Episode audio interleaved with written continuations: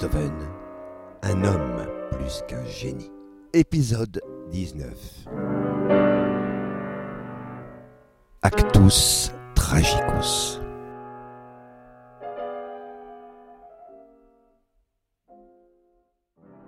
Combien de fois dans ses lettres à Karl, Beethoven a-t-il évoqué sa propre mort, que la conduite de son neveu pouvait précipiter, sinon provoquer. Karl a même récemment, à l'issue d'une énième dispute, crié qu'il en avait assez et qu'il comptait en finir. Heureusement, le lendemain, Beethoven le retrouvait sain et sauf et promettait de ne plus jamais lui adresser des reproches. Promesse jamais tenue, on l'a vu, ou tout juste quelques jours. Mais aujourd'hui, les choses sont différentes. C'est Schlemmer qui, à l'insu du jeune homme, l'a entendu évoquer l'idée d'un suicide. Plus grave encore, il a trouvé dans le coffre de sa chambre un pistolet chargé. Ce n'est plus une menace en l'air. Karl a réellement pris ses dispositions. Il a même confirmé son intention d'en finir en criant à Holtz que de toute façon, on peut l'empêcher de passer à l'acte aujourd'hui. Cela ne l'empêchera pas de recommencer un autre jour. Là, franchement, il y a matière à s'inquiéter sérieusement. Beethoven et Holtz craignent le pire, et ils ont raison. « Tu finiras par tuer ton bienfaiteur », écrivait régulièrement Beethoven à son neveu. Au final, c'est Karl qui envisage la mort, la sienne, et de façon délibérée. Il y aurait motif à se remettre profondément en question du côté de Beethoven, à interroger rétrospectivement ce qu'il a fait subir à son neveu depuis tant de mois pour l'amener à une telle extrémité. Mais l'heure n'est pas à la réflexion. Il y a urgence. Il faut coûte que coûte retrouver Karl. Il est peut-être trop tard, car il n'est pas rentré de la nuit chez Schlemmer. Il faudra bien se résoudre, tôt ou tard, à prévenir la police ou contacter les autorités fluviales pour savoir si on n'a pas repêché un corps dans le Danube. Car Beethoven croit que, apprenant que ses pistolets étaient découverts dans sa chambre, Karl a sans doute envisagé de se noyer. Mais avant cela, il faut vérifier les lieux où il a pu aller se réfugier. C'est le dernier espoir de le retrouver vivant. Il n'est pas à l'Institut Polytechnique. Inutile de retourner là-bas. Schlemmer, dont le logement jouxte l'Institut, préviendra forcément en étant averti par Reiser. Peut-être est-il retourné chez ce Niemetz. La mère de celui-ci l'a déjà invité, il a dormi chez elle plusieurs fois de suite, malgré l'interdiction formelle de son oncle. Après une très longue nuit, durant laquelle, comme toujours en pareilles circonstances, les heures s'égrènent en oscillant cruellement entre l'espoir et l'attente du pire, c'est là, chez Niemetz, que Beethoven et Holtz se rendent tôt le matin du 31 juillet. Personne ne répond. Il ne serait tout de même pas retourné chez sa mère. Ce serait pour Beethoven à la fois la confirmation de ses doutes et en même temps l'assurance que son neveu est bien vivant. De toute façon, il faudra à un moment ou à un autre se rendre chez cette garce de belle-sœur pour la prévenir que Karl a disparu. C'est avec ces idées contradictoires que Beethoven et Holtz arrivent près du logement de Johanna. C'est Holtz qui naturellement frappe à la porte. Très vite, Johanna ouvre, avec un visage décomposé. Les deux hommes comprennent immédiatement qu'elle sait déjà.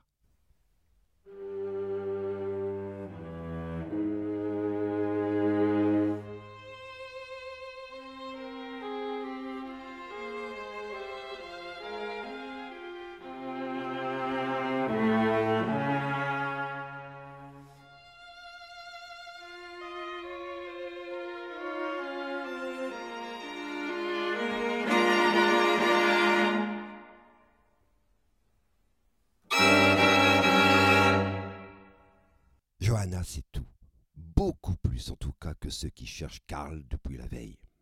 Elle sait tout parce que son fils est là, chez elle. Mais dans quel état ? Voilà toute l'histoire que Johanna s'empresse de raconter à Beethoven et à Holz. Des 2 balles que Karl s'est tirées dans la tête, une seule a atteint son but. Sans doute, mais le chirurgien le confirmera, est-elle encore dans son crâne. Heureusement, un charretier qui passait par le plus grand des hasards près des ruines de Rauenstein a découvert Karl, ensanglanté et à demi conscient. Il a juste réussi à donner l'adresse de sa mère où ce charretier, charitablement, l'a conduit immédiatement. Cela s'est passé en tout début de journée. Le temps n'est évidemment pas aux reproches, aux vieilles querelles ni aux explications concernant le geste de Karl. Et Holz sort précipitamment pour chercher un chirurgien. L'état de Karl est en effet inquiétant. Il retrouve par moments sa lucidité avant de s'évanouir de nouveau. Beethoven, évidemment, tente de lui parler. Mais Karl a juste la force d'écrire sur son cahier de conversation. Maintenant, c'est fait. Il n'y a plus qu'à trouver un chirurgien qui sache tenir sa langue. Ne m'embête pas avec tes reproches et tes plaintes, c'est passé. Par la suite, tout s'arrangera. Elle, sa mère, elle a envoyé chercher un médecin, mais il n'était pas chez lui. Très vite, un chirurgien du nom de Dögl arrive et fait un pansement. Mais lui-même juge l'état de Karl critique. Il faut absolument l'emmener d'urgence à l'hôpital général. Avant qu'on l'y emmène, Holz reste un moment seul avec Karl. Et voici ce que ce dernier lui dira et qu'il rapportera à Beethoven. Il m'a dit qu'il arrachera à son pansement si on prononce votre nom devant lui. C'est clair. Karl ne veut plus entendre parler de son oncle. Mais survivra-t-il pour le prouver ? Car son état est vraiment critique. De plus, dans la très catholique Autriche de l'époque, le suicide est considéré comme un crime. Jamais un suicidé ne peut être enterré en terre consacrée. Si l'intéressé est encore vivant, c'est la prison qui attend celui qui a osé vouloir détruire ce que Dieu lui a offert. Il y a donc enquête. Dans un de ces moments de lucidité, Karl dira au policier venu l'interroger qu'il a commis cet acte parce que son oncle n'arrêtait pas de le harceler. L'enquête aboutira à la conclusion que Karl van Beethoven n'a pas reçu une instruction religieuse suffisamment solide. Et c'est pourquoi, à l'hôpital, il est sous la surveillance permanente de 2 religieuses qui ont sans doute pris pour le salut de son âme, qui est peut-être damnée, mais aussi, quand il est veillé, pour lui rappeler les commandements auxquels un chrétien se doit de se soumettre. L'âme de Karl est sans doute reconnaissante qu'on s'occupe ainsi d'elle, mais il faut que le corps suive. S'il décède, il sera enterré, on le lui répète, à Rabenstein, la fosse commune réservée aux excommuniés et aux suicidés. Son état reste encore critique. Le pronostic est très réservé. Il est réellement en danger et nul ne peut encore savoir s'il va s'en sortir. La balle a été retirée, mais il faut craindre le déclenchement d'une septicémie. Chaque jour, Karl reçoit la visite de 4 des meilleurs médecins de l'hôpital. Ils s'accordent sur un point. Pour l'instant, il n'a pas encore de fièvre. Mais quand la température commencera à augmenter, c'est alors que viendra la phase critique. Alors seulement, il sera possible de savoir s'il est sauvé. Et puis, c'est la tête qui est touchée. Si le cerveau est trop sévèrement atteint, ce qui pourra se voir bientôt, alors, il est perdu. Pour l'heure, il faut se contenter d'attendre, d'espérer, de prier.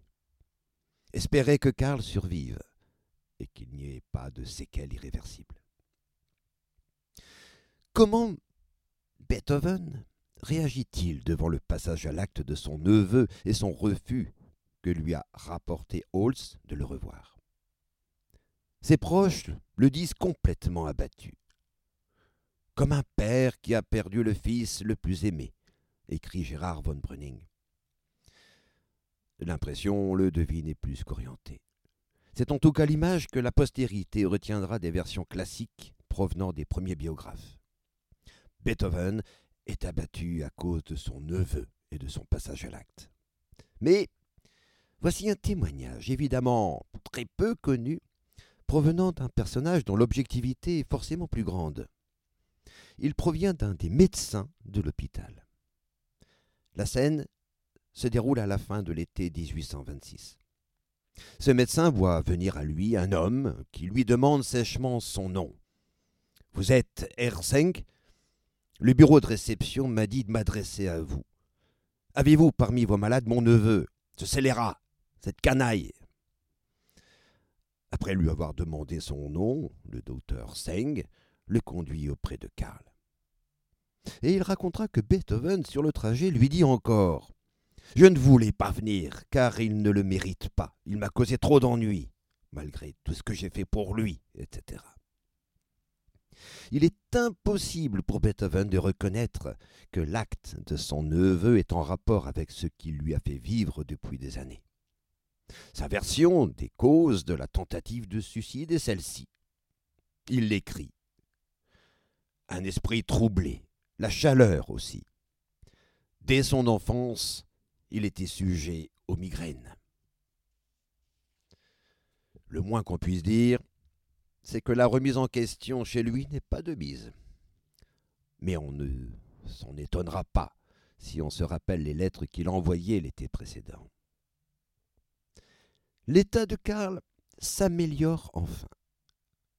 Ses jours ne sont plus en danger. Il restera tout de même 2 mois à l'hôpital.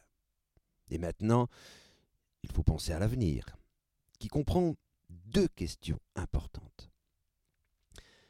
Vu la conclusion de l'enquête, il serait bon de procéder à un changement de tuteur. Il est même estimé que Karl peut retourner vivre chez sa mère si tel est son désir. Mais Karl n'en manifestera pas le souhait. Il dira toutefois à son oncle ceci, qui marque une position autrement ferme de sa part concernant sa mère. Je le cite. « Je ne veux rien entendre sur elle qui serait à son désavantage. Si je passe chez elle le peu de temps que je serai ici, ce ne serait qu'un petit dédommagement pour tout ce qu'elle a souffert à cause de moi. En aucun cas, je ne lui témoignerai cette froideur comme jusqu'à présent. Et on en dira ce qu'on voudra. » On devine la rage intérieure de Beethoven.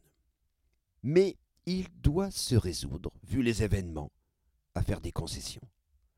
Avec les plus grandes difficultés, il accepte finalement de laisser la tutelle à quelqu'un en qui il a la plus grande confiance. Il pense à Holz, mais celui-ci refuse. Il vient de se fiancer et ne se sent vraiment pas capable d'endosser une telle charge. Alors, Beethoven s'adresse à son vieil ami, Stefan von Brüning. Après bien des hésitations, car il est bien placé pour connaître les excès du compositeur, celui-ci accepte. Un accord de principe est conclu. On verra plus tard pour les formalités officielles. Mais un autre problème se pose encore. Que va faire Karl désormais?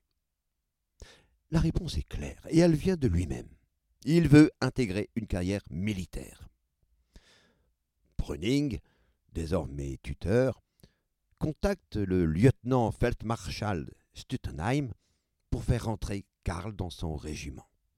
C'est d'accord, mais à condition que toute trace de son passage à l'acte ait disparu. Il faut attendre, autrement dit, que ses cheveux repoussent suffisamment pour masquer sa blessure. Que faire alors ? Karl, qui est considéré comme un criminel à cause de sa tentative de suicide, ne peut rester à Vienne. Sinon, c'est la prison qui l'attend. Il faut absolument qu'il s'exile avant de rejoindre son régiment. Et le hasard veut que Johann, le frère de Beethoven, qu'il déteste, soit justement à Vienne à ce moment-là. Et la solution est vite trouvée. De lui-même, Johann invite Beethoven et son neveu chez lui, dans son manoir à Gneixendorf, le temps qu'il faudra. Le 29 septembre, ils partent donc, tous les trois. Beethoven qui déteste Johann, son neveu qui rejette son oncle, et Johann lui-même. Avec un trio de cet acabit, le séjour promet. On s'en doute, Johann et Thérèse, sa femme, feront tout pour que le séjour soit agréable. On lui donne la plus belle chambre, Johann lui demande à quelle heure il veut son petit déjeuner, il lui apporte lui-même l'eau chaude pour sa toilette. Thérèse place sur sa fenêtre une corbeille de fleurs. On lui fournit même un domestique personnel, du nom de Krebs. Méfiant, Beethoven l'est assurément, avec son frère et sa poufiasse de femme, et plus encore avec n'importe quel domestique. Alors, il tend un piège à ce Krebs, qui est spécialement chargé de son confort. Délibérément, il laisse en évidence dans sa chambre quelques pièces, afin de vérifier s'il a affaire à quelqu'un d'honnête. Jamais Krebs ne prendra cet argent laissé en évidence quand le compositeur n'est pas là. Il gagne ainsi, et c'est exceptionnel, la confiance de Beethoven. Mais en retour, Krebs devra chaque jour lui écrire ce qui se dit durant les repas ou quand il n'est pas présent sur son dos, donnant en quelque sorte. Un jour, Krebs perd l'argent qui lui a été confié pour un achat. Thérèse veut le renvoyer, mais Beethoven, qui perdrait l'avantage d'un complice de confiance, fera tout pour qu'il ne le soit pas et reste à son service particulier. Donc, tout est fait pour que Beethoven soit bien. Mais on s'en doute, les efforts de Johann et de Thérèse ne suffiront pas. Il est déjà suffisamment difficile de vivre sous le toit de son frère qui a épousé une servante et qui a adopté une bâtarde. Alors, tout est bon pour se plaindre. Sa chambre est mal chauffée, la nourriture est déplorable. Il écrit du bœuf infect et pour couronner le tout, une oie. Le ciel me garde la faim. De telles plaintes seront retenues par les biographes, évidemment, qui prendront à la lettre ce qu'écrit Beethoven, sans avoir eux-mêmes pu être témoins de la véracité de ses critiques. Heureusement, il reste pour Beethoven la campagne, même si, là aussi, elle ne lui offre pas les forêts qui environnent Vienne. Chaque jour, il part des heures. Il a tout loisir à se laisser aller dans son enthousiasme en hurlant les thèmes musicaux qui lui viennent. Il n'y a personne pour l'entendre. Il se trompe, mais ne s'en rendra évidemment pas compte. Un jour, il arrive en se promenant à mettre en déroute un troupeau de vaches qui se réfugie affolé dans le manoir de son frère. En tout cas, c'est à cette période qu'il compose ceci.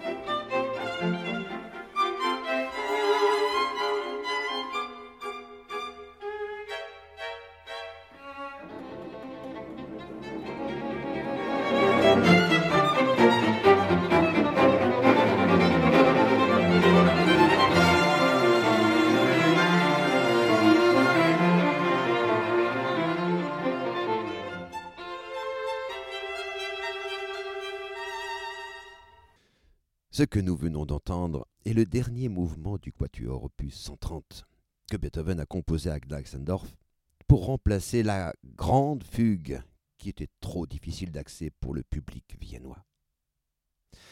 Il entreprend également la composition d'un quintet qui a été commandé par l'éditeur Diabelli. L'œuvre restera cependant à l'état d'esquisse et l'éditeur en fera une version pour piano à 2 ou 4 mains. Pour Diabelli, l'éditeur, il s'agit de la toute dernière idée musicale de Beethoven et il la publiera sous le titre « Dernière pensée musicale d'après un manuscrit original ». Je vous laisse entendre le début de cette œuvre dans sa version pour piano à 2 mains.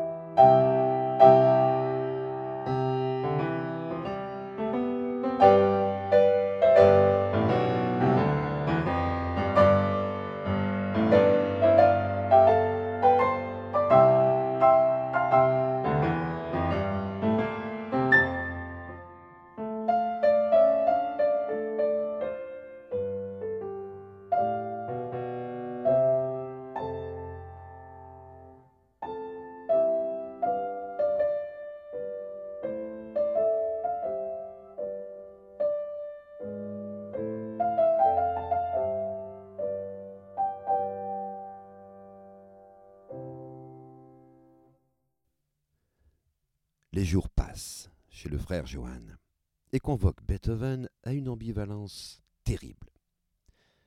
Rester chez ce navet de frère, avec sa poufiasse de femme, lui est insupportable. Cependant, rentrer à Vienne, c'est perdre définitivement son neveu qui rejoindra aussitôt l'armée. Mais pour l'instant, les cheveux de Karl ne repoussent pas vite.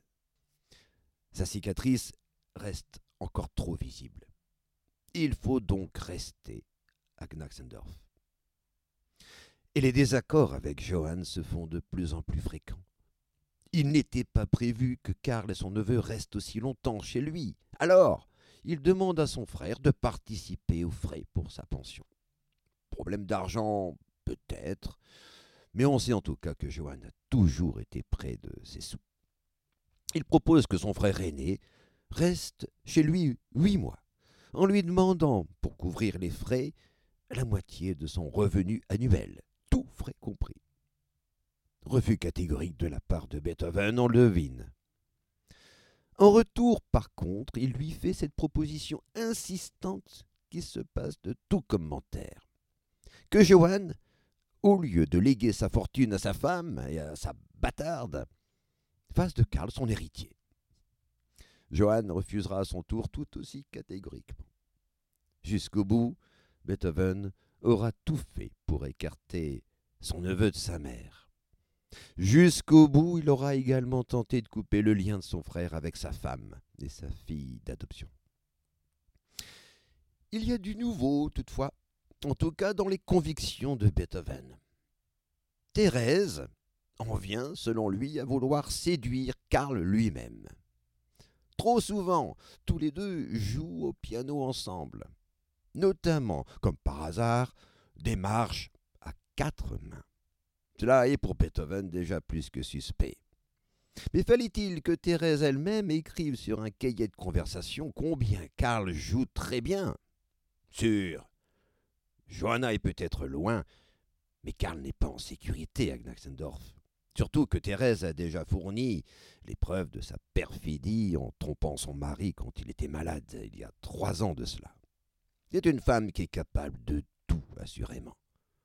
Et les crises de recommencer, donc. Cela fait maintenant 2 mois que Beethoven et son neveu sont chez Johann. Cela commence à coûter cher, mais aussi Johann en vient à s'inquiéter. Il faudra bien que Karl finisse par rentrer à Vienne pour intégrer son régiment. La cicatrice ne se voit plus trop à présent. Sans doute parce que la relation s'est tendue entre eux. C'est par écrit que Johann s'adresse à son frère pour lui signifier qu'il est temps de partir. Il va même jusqu'à fixer une date limite pour leur départ, lundi prochain. Pour Beethoven, c'en est trop.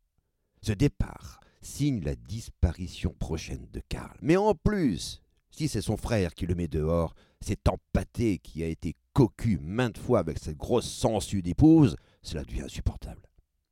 Il entre dans une rage terrible. C'est à peine si les 2 frères n'en viennent pas aux mains. En tout cas, c'est décidé. Le départ aura lieu le 2 décembre. Dès lors que le départ est prévu et que cela signe celui de son neveu pour son régiment, on devine que les disputes reprennent de plus belle avec Karl. Un jour, celui-ci part en claquant la porte, en faisant entendre qu'il pourrait tout à fait recommencer ce qu'il a fait à Vienne, et cette fois sans se rater.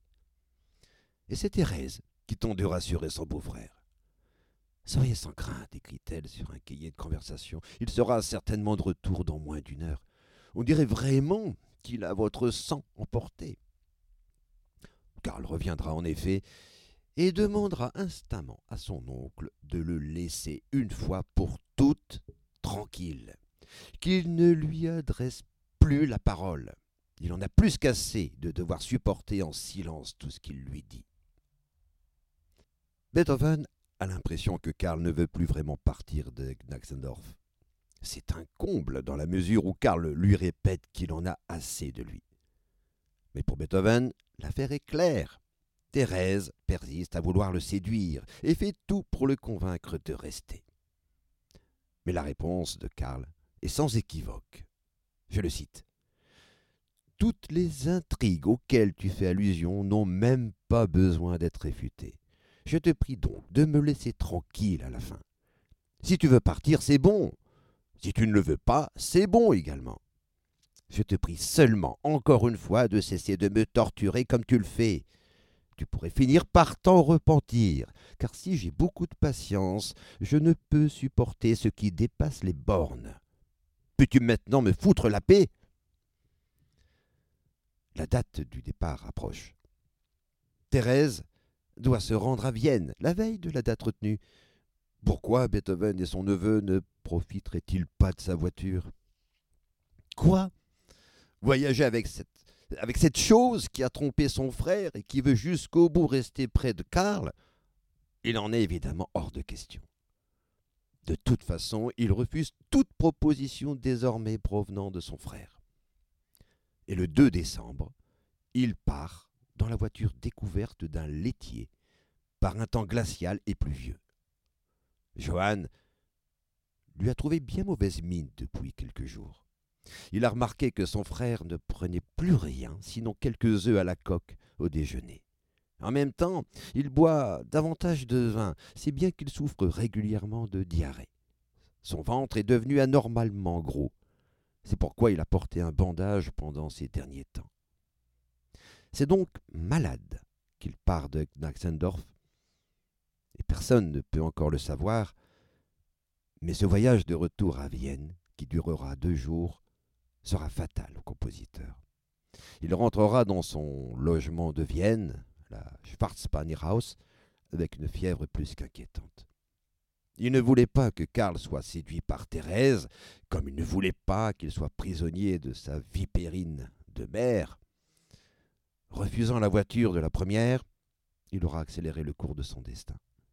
Karl revient à Vienne avant de rejoindre très bientôt son régiment.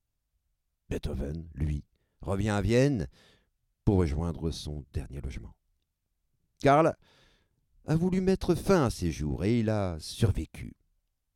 Beethoven, lui, ne survivra pas, car Karl parti, il n'y a plus de combat à mener.